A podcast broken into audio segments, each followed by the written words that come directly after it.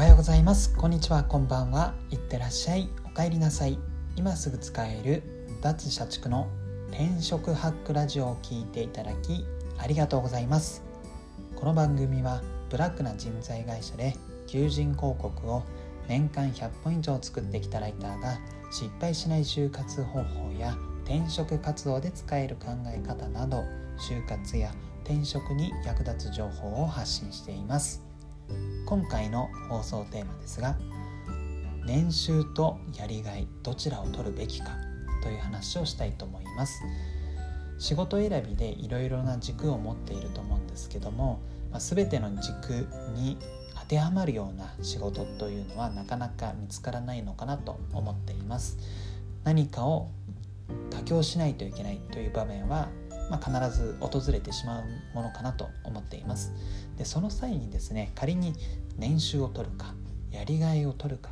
というシーンになった時にどうすればよいのかというのを個人的に思ったことをお伝えしたいなと思ってこの放送にいたしました。先に結論をお伝えすると僕自身は年収とやりがいどちらを選ぶべきかというと年収を選んだ方が良いかなと思います。え理由はですねこれ心理学の理論にちょっとつながるんですけどもマズローの欲求5段階説を踏まえると年収を取った方が人生豊かになりそうだからというのが僕の持論です。でそもそもこのマズローの欲求5段階説って何という方がいると思いますのでまずはそこからお伝えしたいと思います。でマズローっていうのは、まあ、アメリカの心理学者でして、まあ、その方が考案した人間の欲求は5段階のピラミッドのように構成されているよというのがマズローの欲求5段階説になります。でじゃあどんな5段階なのかという点なんですけども1段目が生理的欲求これは生きていくために本能的に求めているもの食事や睡眠とかですね。で2段目が安全の欲求。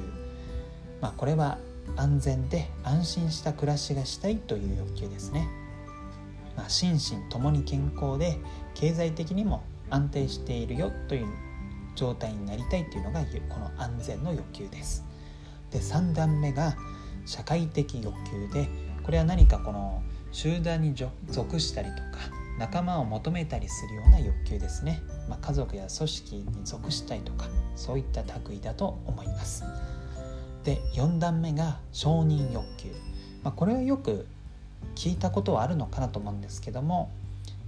まあ社会の中で自分の個性を見いだしたいとか周りの人から認めてもらいたいとかそういった欲求ですね。で5段階目がえー、これが自己実現の欲求。でこれ1段目から4段目の全ての欲求が満たされた時に発動する欲求でして自分にしかできないことを成し遂げたいとか自分らしく生きていきたいという欲求がこの5段目の自己実現の欲求になります。で話を戻して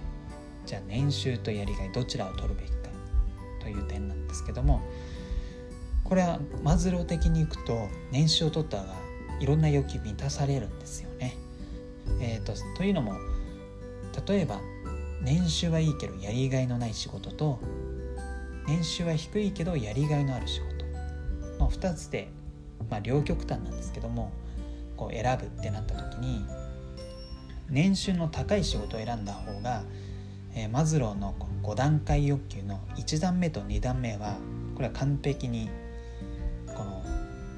達成できるんですよね。年収が高いので。年収が高いので、まあ、必然的にこの生理的欲求、まあ、食事睡眠は余裕でできますし、えー、安心して暮らせるというのも、まあ、高年収なので実現ができます。で片や低年収だけどやりがいのある仕事になった場合ってこの1段目と2段目の欲求って満たされないんですよね。でこの1段目と2段目は満たされないけど、まあ、5段目の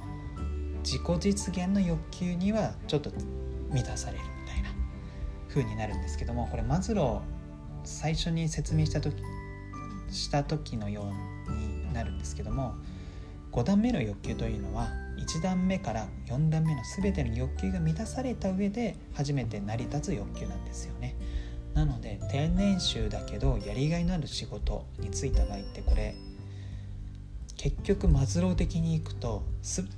全欲求が満たされない状態になってしまうんですよね。まあ、イメージすると分かると思うんですけども、まあ、生活困窮するレベルで就きたい仕事に就いたとしても、まあ、仕事してる最中も絶対いろんなこれからどうやって生活すればいいんだろうとかそんないろんなリスクを多分絶えず考えながら働くことになる正直仕事も楽しくないと思うんですよ。やりがいのある仕事だったとしても。他に余裕がないので。はい。ただ年収高い仕事を選ぶとこの1段目2段目という欲求はもう完全に満たされますので、まあ、その他の3段目4段目5段目っていうのは、まあ、仕事以外のところで何かこう満たそうと思えばまあ多分できるのかなと思います。ですのでマズロー的に言うならば年収とやりがいだったら年収を取った方が良いですよというのをお伝えしたくて今回の放送を行いました。はい。ちょっとまあ夢のない仕事えっ、ー、とテーマというか話になってしまったんですけどもまあイメージするとやっぱり年収高い方が、経済的にゆとりで出ますしね。そっちの方が逆に